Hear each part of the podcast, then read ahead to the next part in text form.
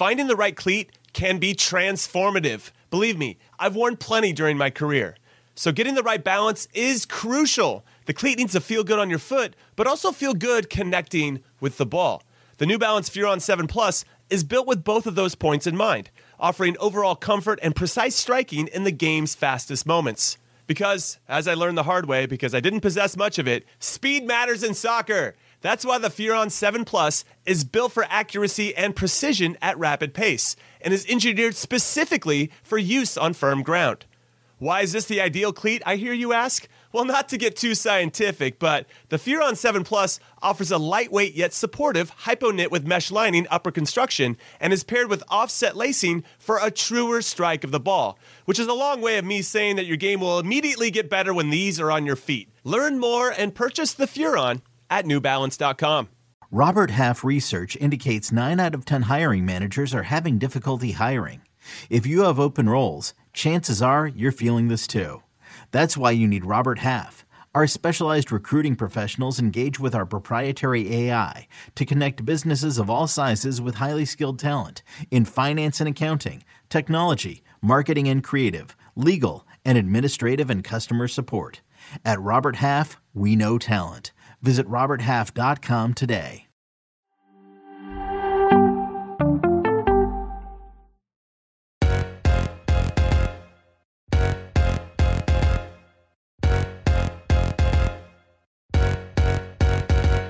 Hello and welcome to another episode of Attacking Third, a CBS Sports Soccer podcast. I'm Sandra Herrera, lead NWSL writer for CBS Sports, joined today, as always, by my colleague and co-host Lisa Roman, broadcaster and analyst for CBS Sports. On today's show, we have a news and notes episode for everybody. Let's chat about all things women's plus soccer. Quick reminder before we get into everything, vote for us. In case you haven't heard, we're nominated in the Signal Awards for Best Episode. We could not do it without you, the listener. So thank you all so much for your support. Please, please, please click the link in the episode description or use the QR code on the screen. And please vote for us. It only takes a second. It would really mean so, so much. Best Christmas gift ever? Question mark. IDK. We're gonna kick off the holidays here at A3. So happy Hanukkah to everybody out there who are celebrating and uh, who acknowledge the holiday. And we've got things like Christmas coming up, and then Kwanzaa afterwards, Boxing Day, all of the good things coming up. New Year's on the horizon. So we're kicking things off. How you doing, buddy? I'm good. I love that you mentioned Boxing Day because um fully American over here, but Boxing Day is huge in my life because of the football that you get to watch, the the soccer that you get to watch, and that was actually like the big topic of conversation over the past couple of days with um, my in-laws and and their family about where are we going to watch the games? Are we going to go to a soccer bar? Are we going to stay home and watch them? It's like bigger than Christmas and anything like that is Boxing Day and getting to watch these games. Um, but I, I'm good. I am ready for this final week before the holidays. Um, my birds are doing really well. The Eagles, I'm, I'm repping them today because uh, they're just crushing it right now 13 and 1 uh, keep cruising. They also play on Christmas Eve, which n- rarely happens for the Eagles. So that's a really big thing for us as well. So I've got Eagles on Christmas Eve. I've got Boxing Day. Um, but I'm, I'm ready for this week to really chat about all this news because you and I haven't talked too much about the, the trade rumors and the free agency rumors that have been flying around right now, especially involving Debinha. So I want to get into that. But first, how are you? How was your weekend, Sandra? Are you getting ready for the holidays? Oh yeah. I mean, look, I, I think been ready for the holidays. We, we've chatted a little bit about the holidays already. We definitely got our fall girl uh vibes in there and got that energy going. And now we're fully full throttle into the winter season for sure. Um, I'm also rocking the hat. Really love Mhm. this holly hat. I was like, gotta get it, gotta rock it. Perfect for the holiday energy. Um, but I'm excited. I, I love this time of year. It's my favorite uh, one of my favorite times of year of the year um outside of the soccer calendar right? Time with friends time with family um tamales always always love that. So um i'm excited and, I'm, and i hope everyone else um has a good holiday. And because you know i know the holidays aren't easy for everybody out there. So if if they're not i just want to say felices fiestas to to you. And um you know hopefully you find a little bit of r&r rest, rest mm-hmm. and relaxation during this time um as well. But i think uh i think you said the magic words there I think you said the magic word. I think you said Debinha. I think we gotta. I think we gotta talk about it.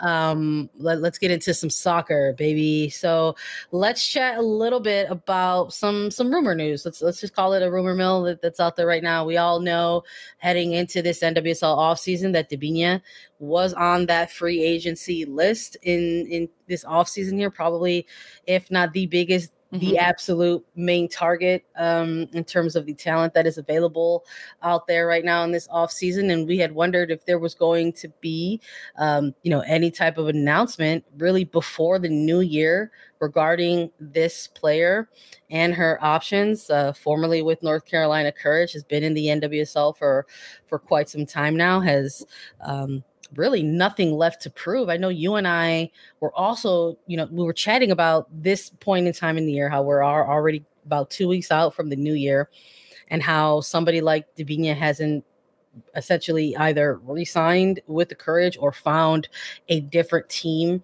in the NWSL. So what could that mean and what does that look like for for this player? And I think it sort of sounds like she's a player of a certain caliber that is exploring all options in front of her. And I love that. I agree completely. I mean, she was, for me, the biggest name on the NWSL free agency list, hands down. This is a player that is in the prime of her career, she, Brazilian international. She took North Carolina on her back last year. I mean, they end up winning the Challenge Cup. And then throughout the season, she's in contention for the Golden Boot race when um, her team wasn't really in contention for the playoffs at that point. And she's still racking up goals, going on tears and going on runs about what this North Carolina team could do throughout this season and just imposing a lot of challenges on their opposition. So the smartest thing for a player like Debinha to do is to explore every single option. Now, uh, you and I have talked about this as well. There are a lot of perks for Debinha to stay in North Carolina. It's a team she's been with since 2017. Recently, her Brazilian international teammate Kerolin has signed on with her, and and that partnership was just flames, fire flames last year to watch those two play together. And I think that provides a lot of fun for a player like Debinha to be able to combine with someone that is so like minded with how you're going to play. And you can just feed off of each other and, and read one another throughout the game. However, she has the leverage being such an incredible athlete and player to use that to her advantage and maybe get a little bit more money out of her contract because that is definitely something she deserves. Maybe play where she wants to play, be under coaches she wants to be with. There's been a lot of talk about where she could go in this uh, league or in the world of women's football right now because it's a type of player that um, that when you add Debinha to your midfield, you're changing the way you're playing, right? You can't just go with a, a typical midfield, um, you have to shift a little bit and lean into what Debinha can give you. And that means giving her a lot of freedom to roam wherever she wants to go on the pitch, getting into the attack, um, combining, getting goals and, and pushing forward, really kind of cramming space up sometimes for your forwards. But that's what a type of player like Debinha is going to do. So there are definitely teams that maybe would say, hey, we don't need her at this point. Yeah, we'd love to have her, but that makes us have to change a lot of different things tactically with what we're doing and we we're not ready for that yet but the one of the biggest rumors right now um, is Debinha heading over to England and, and going to play in the Women's Super League. Um, Arsenal, there's been a lot of talks about Arsenal mm-hmm. interested in Debinha. What do you think about that? I think it would be perfect. Uh, listen, I you hate to to talk about it in in this aspect in terms of Arsenal and and the impact that they felt from recent injury. Um, they already lost Beth Mead to an ACL, and most recently, uh, Vivianne Miedema. We'll chat a little bit more about that, but I think it's the most glaring hole in um, the roster for for Arsenal. It's like where's the attack going to come from? Where's where is the offensive production going um, going to come from? So I, I listen, I, I don't. I would imagine that those conversations or those phone calls or those emails or whatever have escalated, maybe to a point where they had it, they maybe weren't uh, prior to you know losing some some big names like that. Um, but I think at at this point, if it's if there's not a ton of chatter around um, the courage or maybe a different NWSL side, I would anticipate that the global market is as wide uh, of an option for for Deb- for Debinha as well. So I mean, look at this is mm-hmm. not. It wouldn't be it, it wouldn't be Debinha's you know first time playing in Europe in general. It wouldn't be her first time playing outside of the United States. You know, um, her arrival to to NWSL you know came with experiences in, in Brazil, Norway, um, China briefly. So I think we we got to see with her time here in NWSL, um, we got to witness something very, very special. Um, I think this player grew in ways that, um, you know, maybe she didn't anticipate. I think Brazilian, when you think of Brazilian players, you think of you know the the general culture of, of Brazilian football and sort of apply that yeah. to those players. You know, like oh, they could be flashy on the ball, sometimes very technical. You know, a lot of techers with with the balls at their feet. But I think what we saw with somebody like Debinha sort of kind of becoming this really all around solid, amazing player. And you're talking about including, um, you know, defensive development for this player. Uh, that this was the type of player, a Brazilian player who can, you know, play on on both sides of the ball here. So to sort of see that development over time um, with her playing in NWSL, and I'll just say it again, what she's achieved during her time playing in NWSL. We're talking about you know an M, uh, an MVP Finals, uh, you know title, uh, multiple NWSL titles, uh, has racked up goals, has racked yeah. up assists. I I don't know and or think that there is anything left to prove for this player in this league. Um, and I think you also have to to keep in mind, um, you know, the career of a certain of, of specific players. They're looking at the mm-hmm. timeline and longevity of their careers. And, you know, is this a point in time in Debinha's career where she's ready for a new challenge or a new environment or wants to achieve something else, especially going into, mm-hmm. um, you know, a World Cup year for, for yeah. Brazil, where they're ranked, you know, top 10 and can also be considered contenders, right? So, um, I think uh, there's a lot of understandable um, you know, rumor connecting of the dots, you know, between, yeah. between Arsenal, between the Debinha would be like a great fit, I think, in terms for that roster. But is it going to be a great fit for that player? There's yes. all those things that come into mind too. So I'm a little curious if maybe there's additional recruiting going on, you know, like what Debinha got to, you know, Norway because she had a teammate there in, in, in mm-hmm. Rosanna, and there was chatter about that. And she got to, and she got to to Norway. You know, is is is Rafaelle going to be part of this recruiting for for Arsenal? And is is she going to, you know, ensure that you know making good good pitch essentially you know, try to get her Brazilian you know teammate over there. We'll we'll see. It's it's fun to talk about for sure. It's so fun to talk about. I mean, some of the the rumored teams. Obviously, we've touched on Arsenal and and the fact that they could really use a scoring threat right now. Um, Manchester United, Barcelona, PSG. These are all teams that have expressed interest in a player like Debinha, as well as several NWSL teams. But like, imagine Debinha in Champions League right now, playing with the the type of competition that Europe has at this point. Um, everyone joining us live on YouTube. I love hearing what you guys have to say. TJ Trek saying that um, they think that she's going to Europe. We've also uh, got people saying that she's going to England. Lucy giving a shout out to Debinha and her contract, saying it's time to get paid if you are Debinha. I could not agree more. And Barry Schaefer, of course, our um, our North Carolina Stan that's always with us. Thanks for joining us, Barry. He thinks she's going to stay with North Carolina Courage. I know you would like that, Barry. Um, but it, there's a, a lot to kind of keep track of in terms of where she could go, everything that's happening. And at this point in her career, um, it, is it is she looking towards the end in, in, the sense of like hey where does she want to finish out her career at that point? I don't think she's quite there yet right? No no. I don't think we're at that point. I mean she's not on the younger side of things. She's 30 31 i believe. So this is a player that has also experienced a lot of different things. She has played in Brazil. She's now played in the NWSL. She's played in Norway. She's played in China as well, I believe. So I think that going to a European team, um, perhaps in England, that could be a new exciting challenge for her. I know Arsenal would love to pick her up, but um, at this point in the season, like how much more is she going to have to play with them? And then the NWSL season starts again. Like there are just so many factors that come into it. And then, of course, the World Cup, because is a player that um, wants to lift that World Cup trophy at the at the end of August in 2023. Yeah, and you know we're we're look a lot of I think a lot of folks are are throwing Arsenal into the the the loud ring, you right. know, of of potential landing spots for Debinha because of what they've gone through on the injury side of things.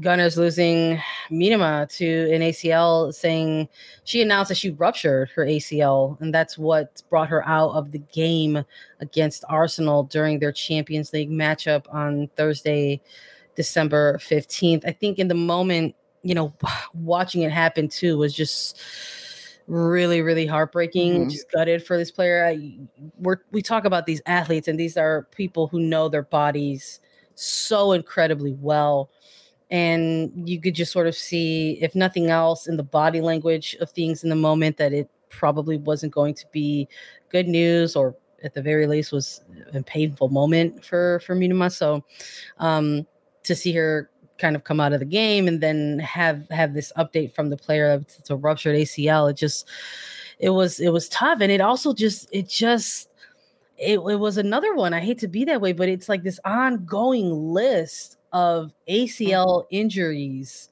for players globally. This isn't just like uh, you know, continent to continent, country to country kind of thing. It's it's everywhere. Like it, 2022 has had a massive, massive um, you know, collection of players who have been dealing with various ligament injuries, ACL yeah. specifically. I I've lost count at this point. I know it's got to be over 50 at some point. Mm-hmm. Like it's it's um yeah, it's it's it's a lot, and I just there's been a lot of great stuff that's you know been written about it out there. I know Samantha Lewis has has some good mm-hmm. stuff, and um Sam Mewis actually talked a little bit about. Yeah uh, climate change and the impact of that on the game. And uh, you could catch that at the Athletic.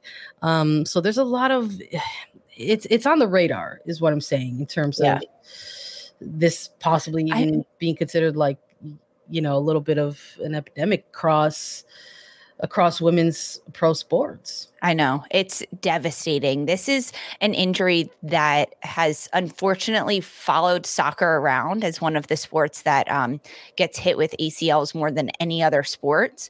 And it is often females versus males that get hit with this injury as well. And there are so many ACL prevention um, knowledge and education and resources and PT and strengthening that you can do out there. But uh, there, I think there becomes something deeper when you have over 50 notable women's soccer players being hit with this injury, um, all within such a short, short, short amount of time. Um, that's what's crazy between Miedema and, and Mead, and then even uh, the United States players. There are so many U.S. internationals that have also been hit with ACL injuries just this year. I mean, there's uh, it's devastating and it's really heartbreaking for those players because it's not such a simple recovery. We know how long it is. Um, we know how difficult it can be, and that's something that I'm, I'm hoping that the sports psychologist people out there and, and sports science people are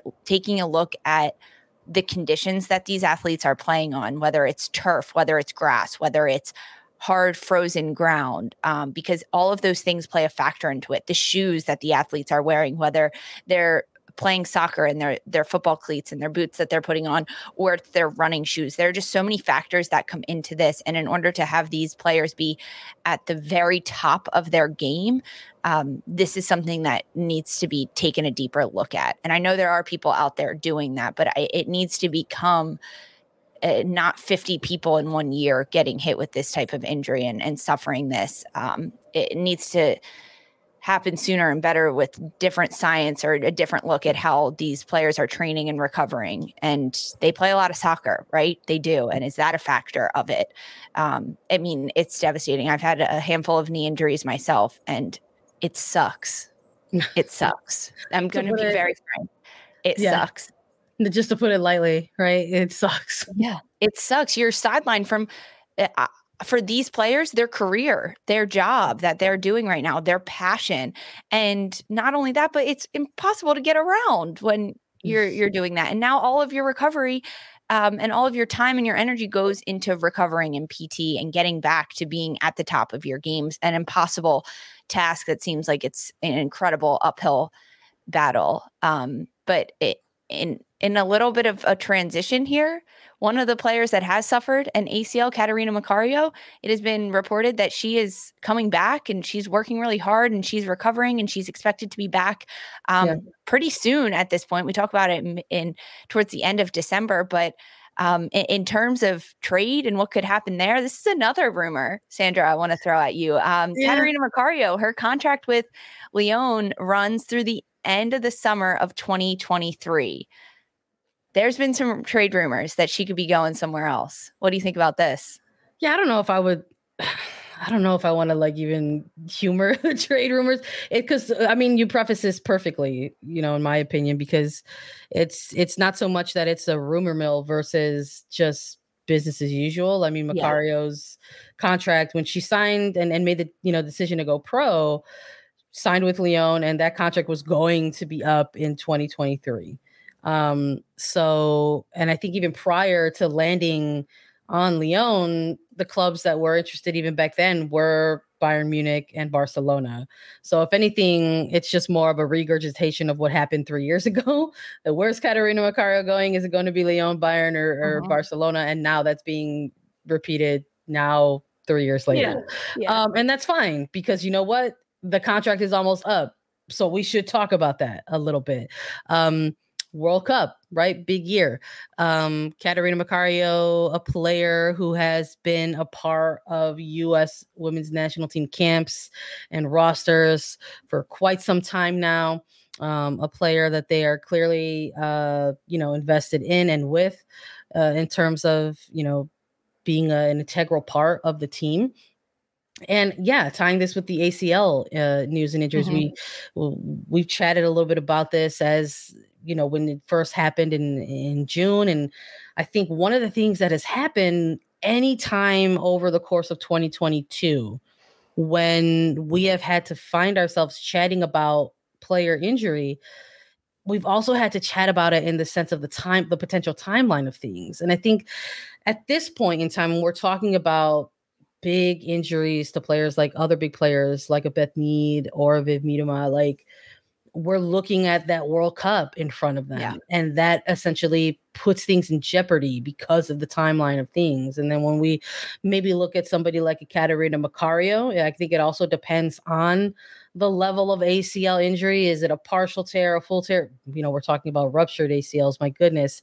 Um, this this injury occurred for her in in June of 2022. So this timeline of, of her of us potentially seeing her back in the mix for um the She Believes Cup or, or yeah. post She Believes Cup even I think is very promising for the US women's national team and I think it could also be very promising for the direction in which she wants to take her career.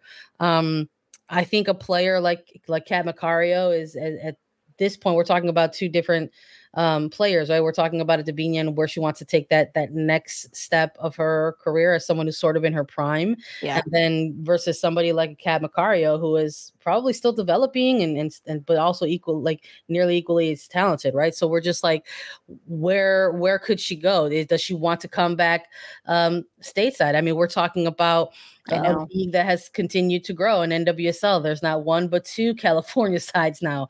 Um, you know, and it's not just your pick of of of 10 teams, you know, who who could potentially want to add you to the mix, but but 12. So I would imagine that because of her injury right now, I would imagine that because of the World Cup in, in front of her, um, you know, she's going to take a look at everything and in, in terms of all the options that are that are out there. Um, but you know the Lyon Group, they're they're going through a transition themselves. They're they're going to have new ownership. Um, that was you know a, a, bit of news that you know if you're if you're talking about a club that has you know frequently invested in its its women's uh its women's side you know jean-michel Aulas has basically said that there's going there's been a switch in ownership they're going to transition um he's going to stay on for at least three years as president you know to kind of keep his his term going on and and to to probably aid in the transition of things. So, what is that going to mean for things like a negotiating period or anything like that? I would imagine that that stalls things as well. So, um, we'll see. We'll see if yeah. this is just like, like I said, like it's a little bit of Back to the Future. Like we were first talking about Macario going pro. Was it going to be Lyon? Was it going to be Bayern? Was it going to be Barcelona? And like here we are again, three years later. Same conversation. keep it going. Yeah, no, I would love to see it. Do you and, want to see her land? Where do you want to see her land? I mean, this is a type of player that I like. This is a, maybe a cop out answer. I just want to see her play again. I miss yeah. watching her play, yeah. right? Like I do. Um, I think it would. I, I, think that her time at Lyon has been tremendous for her as a player and as an oh, athlete. Man. Really, she won a um, Champions League. I mean, completely. And I think the growth of her personal game was elevated being there. Now, uh, I, what's to say that that wouldn't have happened anywhere she went but i do think that um, the type of athletes that she was competing alongside and playing against and, and winning a champions league that type of experience just gives you a different perspective yeah. on the game and on professionalism and how to be a professional athlete um, i think that it would be really cool to see her go somewhere like barcelona right? Like that would be fantastic for her. I think that she could also help out a team like barca um, pretty in depthly and and as you head into this World Cup year, this is a player that wants to be on the World Cup roster for the United States. I don't think that she's coming back to the NWSL or like coming to the NWSL. I think she stays in Europe for the time being, just with how her development of the game has gone so far. I think it would be um, beneficial for her to stay there. So I I think I want to see her go to Barcelona, but I who knows? I don't know what's going to happen. well, that listen, listen. I I would love to see it, but I'm also like we're, we're talking about um we're like we're weaving in ACL chatter within some of this this rumor mill stuff, but I mean that's a team that's also been dealing with injury. You know, Alexa Putellas has has been out and sidelined with an ACL injury. You missed out on the Euros because of it. Mm-hmm. Um, my goodness, Caroline Graham Hansen has been dealing with with injury as well. So it's like if you if they were even to get somebody like uh like a Macario, like how does she fit in with you know the the caliber of talent on that team? Like whose spot is he is he essentially taking? It's it's it's definitely um piqued a lot of curiosity my my own included. Um but yeah i i don't know. I know there's a lot of folks that want to see you know would love to see her play in NWSL, but I'm with you. I, I don't know if that's necessarily. I would to too. Be, I would love to see her play in the NWSL. like, yeah, like, come on. Could see her in person all the time, Sandra. I would get to call games where Kat's playing, but I just don't think that's happening at this point. I don't think she's coming back to the NWSL. I, I, don't. I think she's staying. Well, she's never been here. So I know. I'm sorry, not coming back. I don't think yeah. she's coming to the NWSL. That's the other thing too. Well, yeah, like, no, that's that's the other side of it too. It's like you know, I think I think folks are wondering like, well, like, is this is this not going to be a spot for her for even um, you know the future of her her career? It's, it'll be interesting to see. You know, I mean, she's Lyon also is is home to to Lindsey Horan right now at the moment. Her contract is going to be through at, at a certain point. Um, has a a contract in place with Thorns for she does, you know, whenever she does return, I believe it's 2025. So listen, there's um there's a there's a lot to keep an eye on in terms of Lyon and, and Americans who are who are overseas. So um, you know, we'll see how how that pans out. I, I would anticipate that the chatter around that will probably get louder as that deadline, that timeline for Macario's contract gets closer and closer and closer. Um, so and, and also how her recovery does, right? Like I think we'll find out a bit more um especially from Vlatko Andonovski, because people are always asking him in terms of like US soccer, how her recovery is doing. That's how we found out where she is on her recovery journey and that she should be back on the field by the end of February. So, January camps are coming up. There's uh, the January camp where the US will be in New Zealand. Um, I, I doubt she'll be on that roster just based on her recovery, but I think that'll be an opportunity maybe where we hear her timeline to recovery. And I think that also plays a factor in some teams that are looking at her, right? Like, how about this? Let's pivot a little bit. What if Catarina Macario had even more teams and more markets to take a look at in NWSL? Would that entice a player of her caliber? Because that's some news that we got to talk, talk about. Talk about a transition. Snaps, baby. Look, NWSL expansion in the news. It's been narrowed down to three teams reporting out of Sportico saying that the three cities for final contention alongside the return of a franchise in Utah are Tampa, Boston, and the San Francisco, aka Bay Area, for NWSL expansion, reporting that the highest initial bid is over 40 million.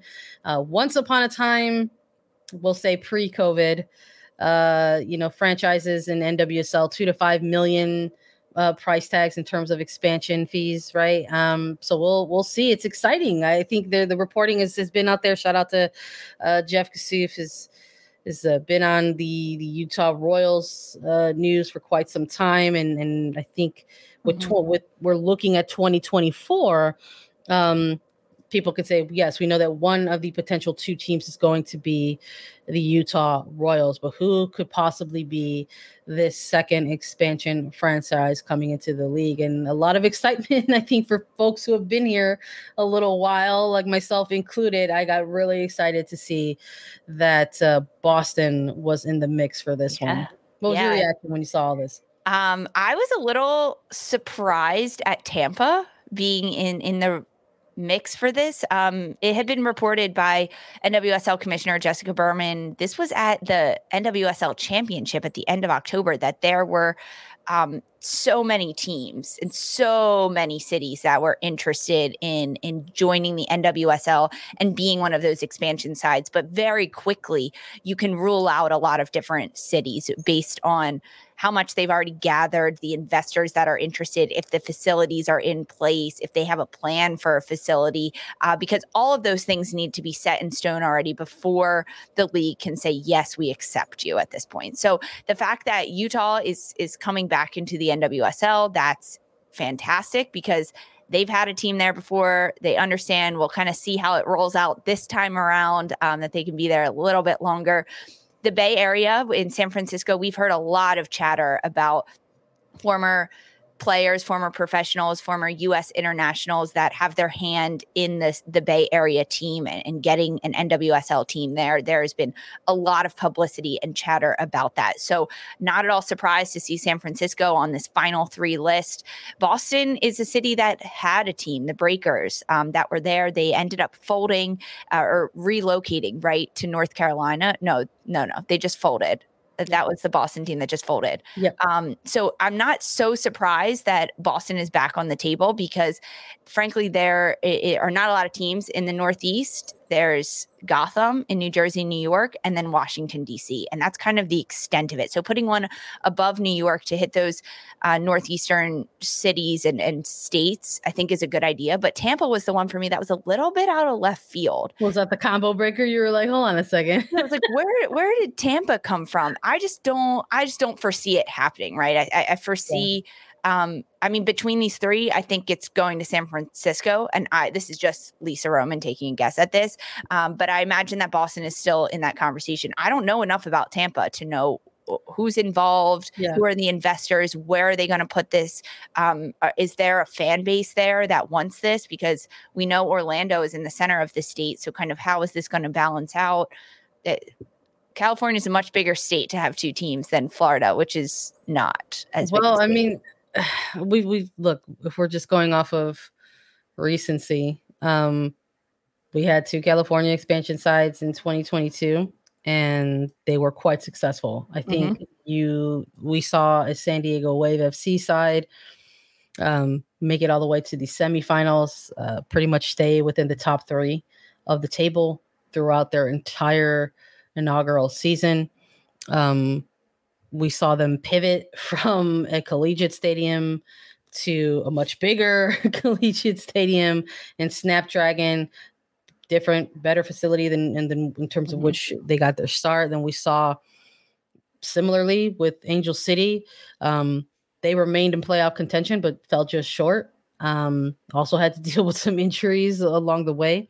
Um, but from Challenge Cup to the regular season, um, watching that team play their games at you know Bank of California Stadium and, and not just any plain old regular soccer environment. We're talking about a bunch of sellouts yeah. throughout the regular season. We're talking about, you know, thousands of season ticket holders. Um, the success for uh, a, an NWSL team in California, the bar has been set quite high. I agree. So um, I'm with you in that we've seen success out of NWSL sides in California within one year. And then we've got uh, Orlando franchise in Florida that has been a very, very mixed bag of results. You know, I think um, one playoff appearance, right, for for Orlando Pride. I think since their expansion into the league in, in 2016. Um, and who knows maybe this will be the moment of a little bit of a, of a reset button for them now that they've you know made the official hiring of of seb hines as, as head coach.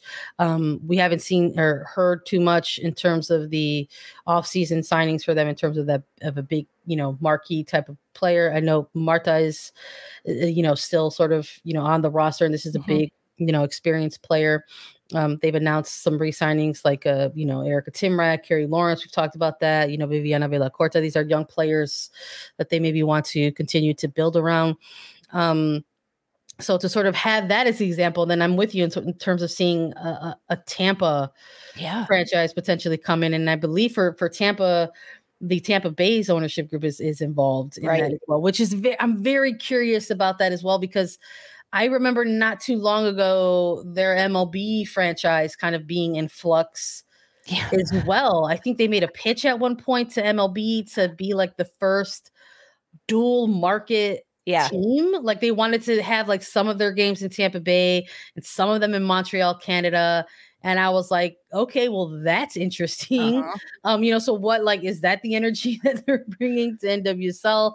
Um, I don't know if that's the energy that they're bringing, but I think it's going to come down to the money, mm-hmm. the investorship, the resources, what that looks like. I think. I mean, that's forward, that's what it's going to come down to. Any of these three cities, right? Like if they actually have the money to back and support this, and that they can provide a vital vital pitch to the league that they will aim to have success in the first league in the first I, year. I think with I think that's uh, people's I think that those are question marks. I think when people saw markets like like the Bay Area or or Boston? Like what does that look like? Where are these teams going to play if they mm-hmm. end up winning the bid? Um, but it's exciting to have narrowed down the field. I mean, we've been talking about expansion for for quite some time now, and to go from hundreds and hundreds of applicants to narrowing it down to you know mm-hmm. a dozen or ten or so, which we heard.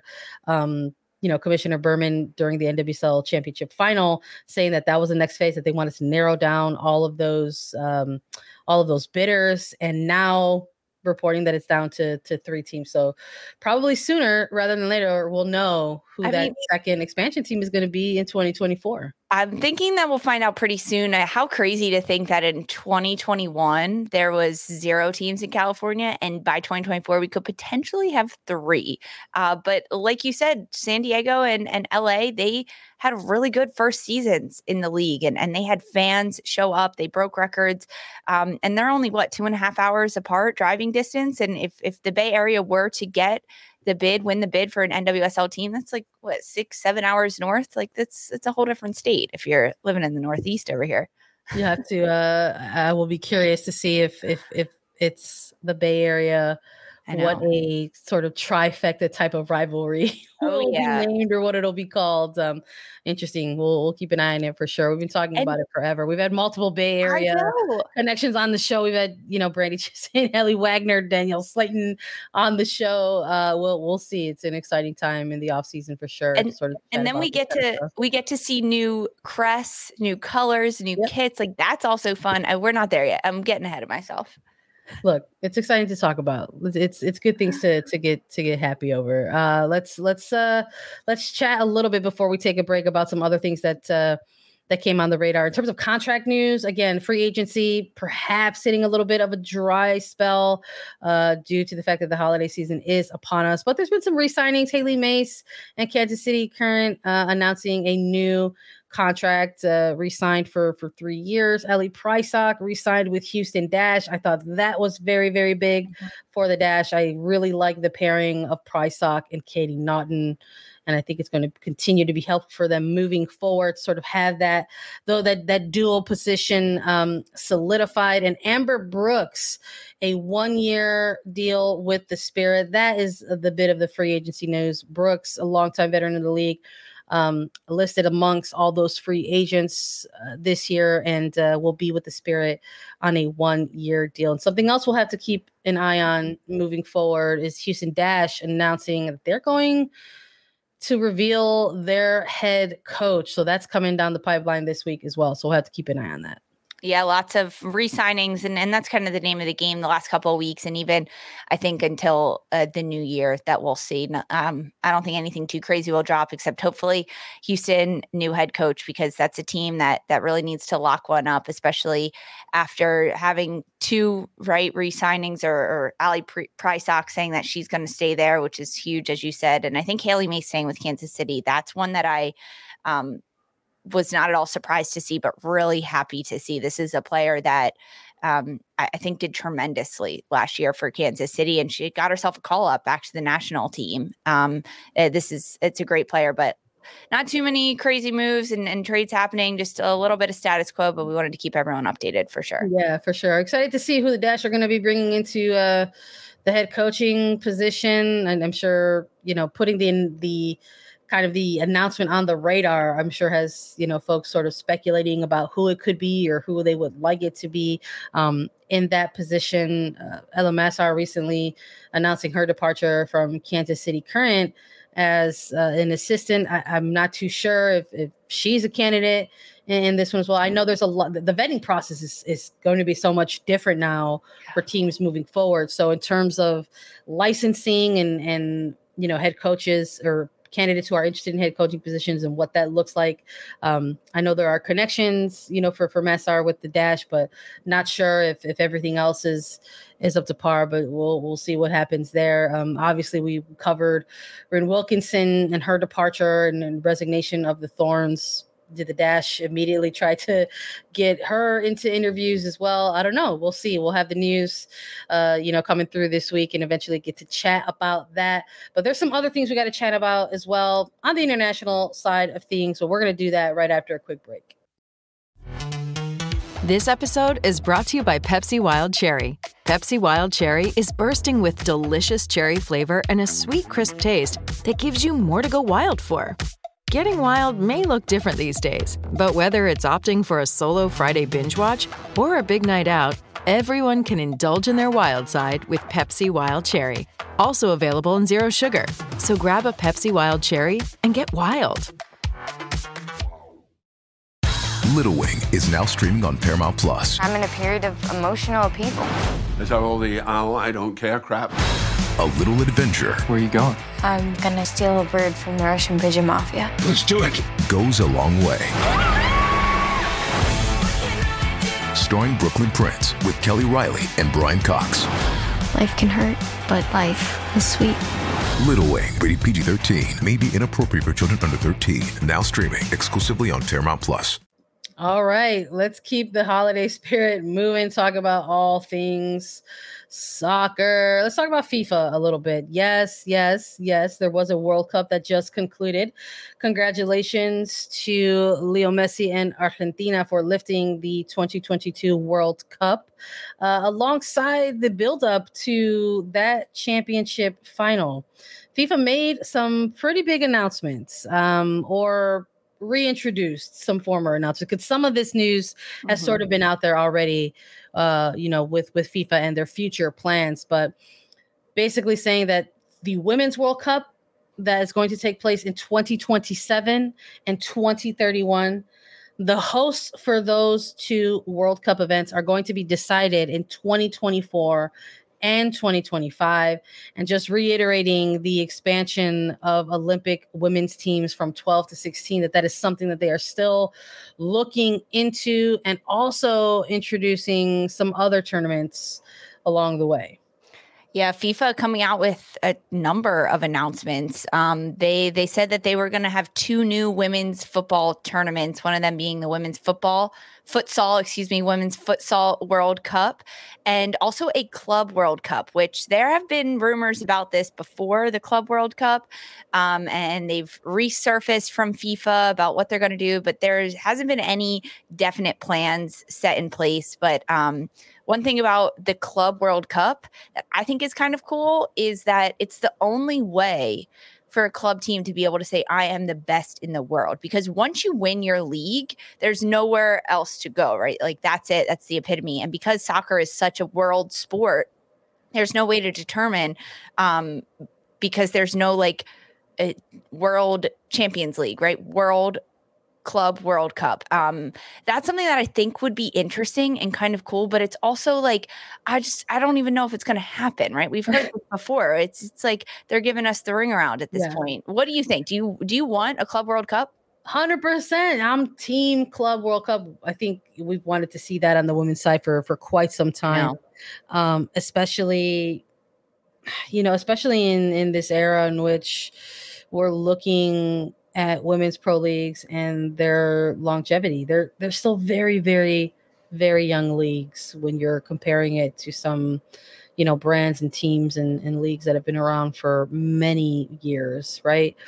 But we're looking at different professional leagues, whether it's NWSL, Women's Super League, even you know Women's A League, um, leagues that have been around for a decade plus now in combination with with with leagues that are maybe a, a, bit younger, you know, or like a like a league like you know Liga MX Femenil.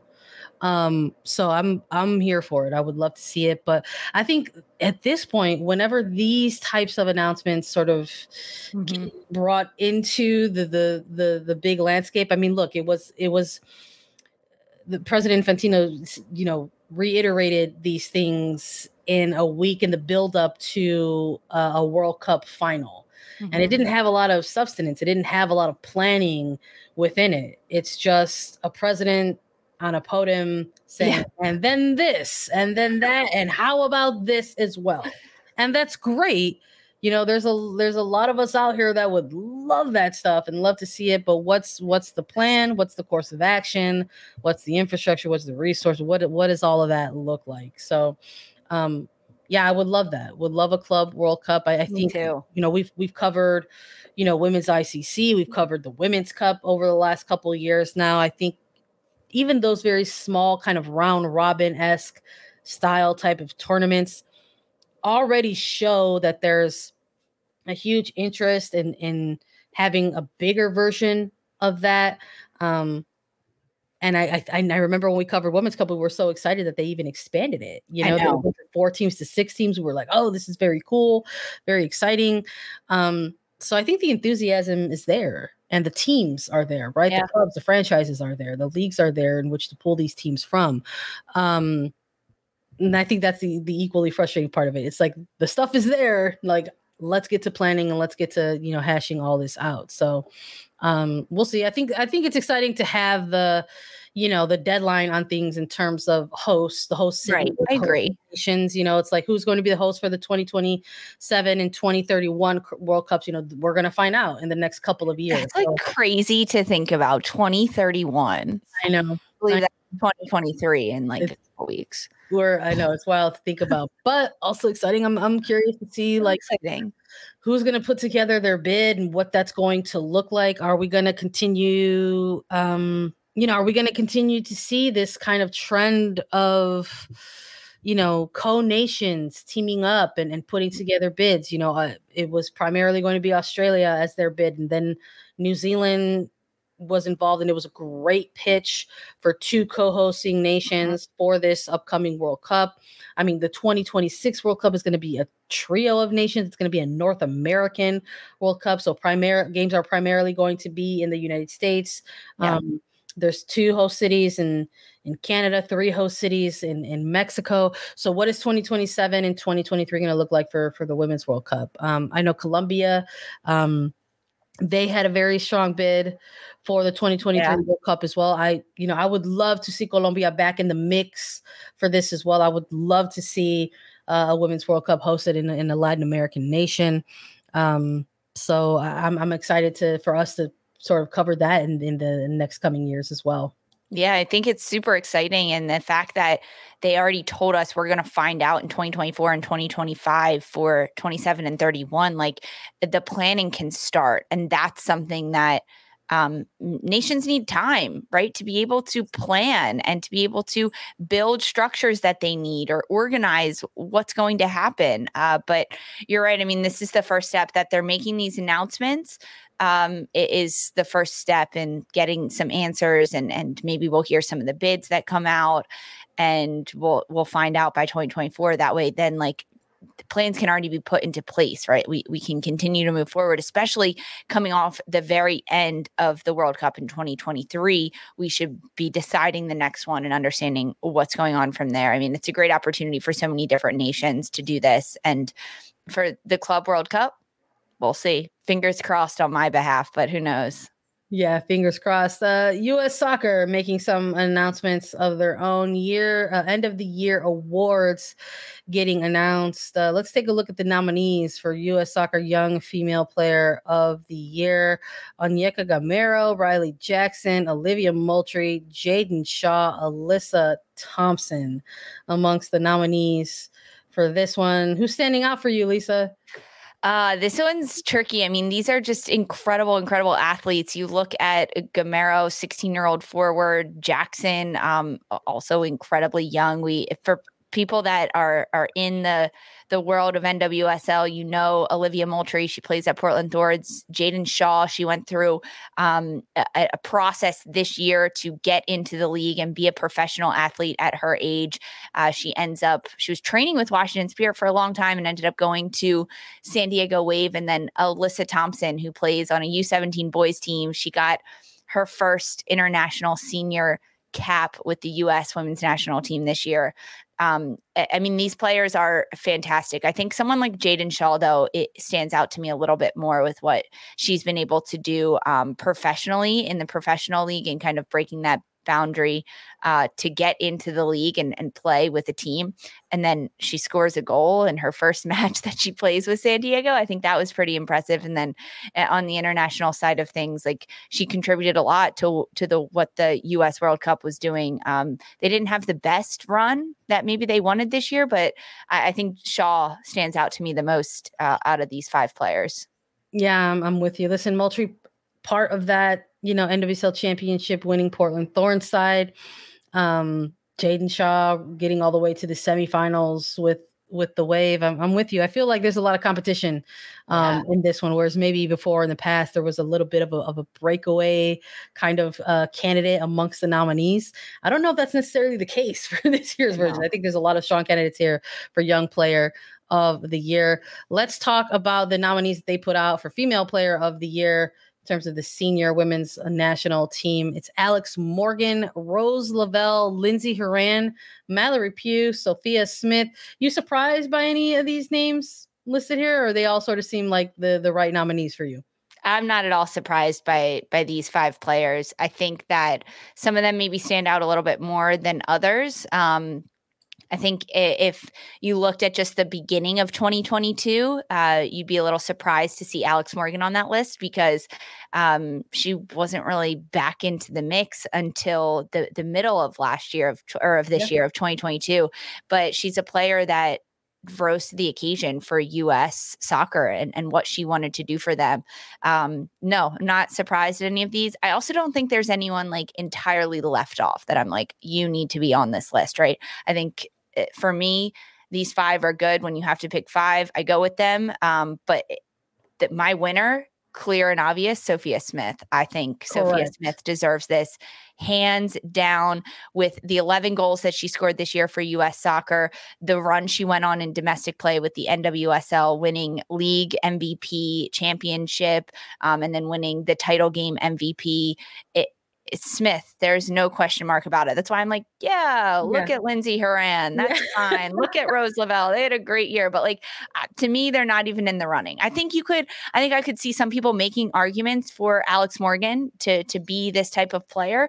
Um, I also think Mallory Pugh with the assists that she put up this year for US soccer, she people could make arguments for her, but it's clear and obvious winner to me is Sophia Smith. Yeah, I'm with you. I think it's funny to go from the the young player nominees to just the player nominees, and the energy is like, wow, there's a lot of great candidates here. Who's it going to go to in in the young player uh, category? And then we get to this one, and we're both like, no, there's a clear answer here. I mean, Sophia Smith could like kind of be a young player too. She's also like so young. Give her both. Yeah, give her both, frankly. Oh yeah, no, I'm with you. I think uh, you're looking at the nominees for this one, and, and like I said, there is a clear answer, and the answer is Sophia Smith. I think yes, you can make a case for for Mallory Pugh. I would anticipate that maybe it's those are the top two, um, but it's uh, it's Smith all the way. I think if you want to include things like um, club performance. You could, but again, this is U.S. No. soccer, so we're just looking at national team performance, um, and it's still Smith. I think for both, for both you and I, uh, we will see how the votes shake out for those two categories and see uh you know which which uh of the candidates get the award for for both categories so listen everybody if you joined us in the later stage of this episode the second half after the break i want to remind you that we have been nominated for an award it's our third time being nominated in 2022. We're quite excited about it. The Signal Awards for Best Episode.